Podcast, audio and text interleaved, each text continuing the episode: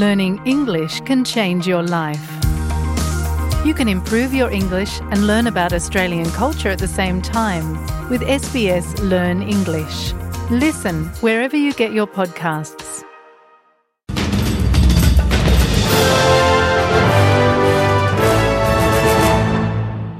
Welcome to SBS News in Easy English. I'm Katrina Stirrett.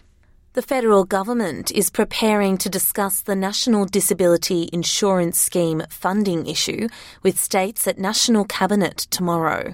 Minister for the NDIS, Bill Shorten, is due to release a review of the scheme this week, which is projected to cost more than $50 billion next year.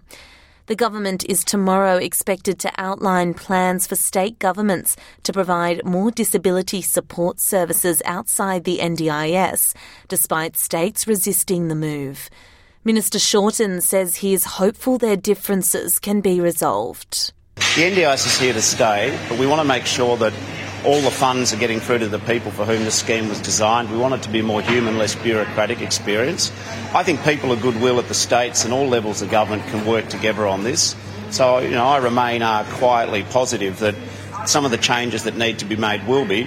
Climate representatives from around the world have focused on finance and gender equity as the COP28 climate conference in Dubai continues. Climate justice organisation CARE have highlighted unequal gender representation at the climate negotiations as another barrier for women seeking to gain more access to climate finance.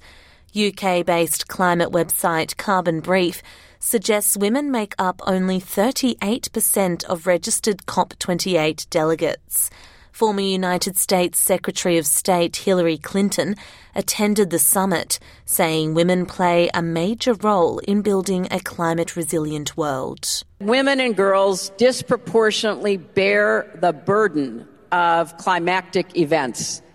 They are more likely to be affected by natural disasters uh, and particularly by extreme heat it's really clear that gender equality cannot any longer be an afterthought. Like it'd be a nice thing to add on what we're doing on adaptation and mitigation. Well, let's, let's figure out what to do about gender because it has to be seen as it is, which is a central driving factor in whether or not we're going to meet our goals.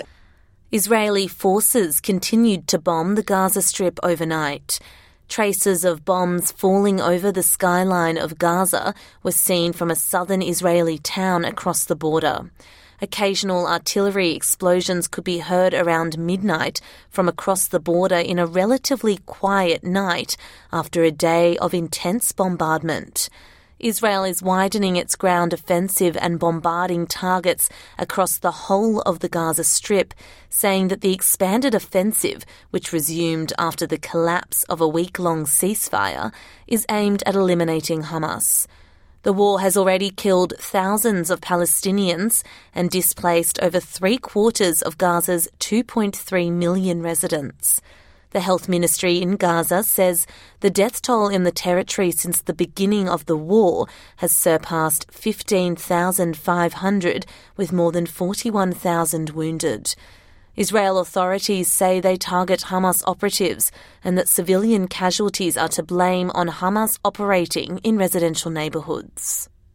Two immigrants released from indefinite detention following a High Court decision ending the practice have been charged after allegedly reoffending. One is a 65 year old man who faced court in South Australia this morning and is charged with two counts of indecent assault.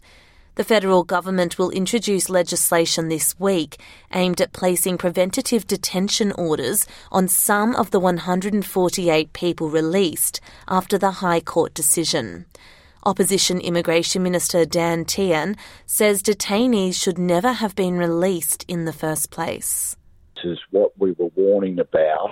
Um, this is a, a tragedy and it is a catastrophic failure on behalf of the two ministers. They've failed their number one duty, which is to keep the Australian people safe, and they should do the honourable thing now and resign. The government says the laws overturned by the High Court were created by coalition governments. That was SBS News in Easy English. I'm Katrina Stirrett.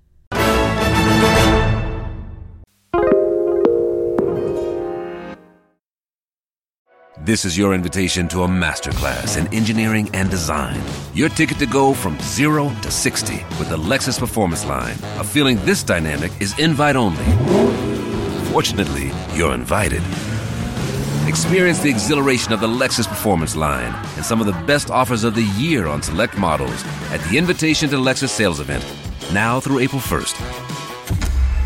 Experience amazing at your Lexus dealer.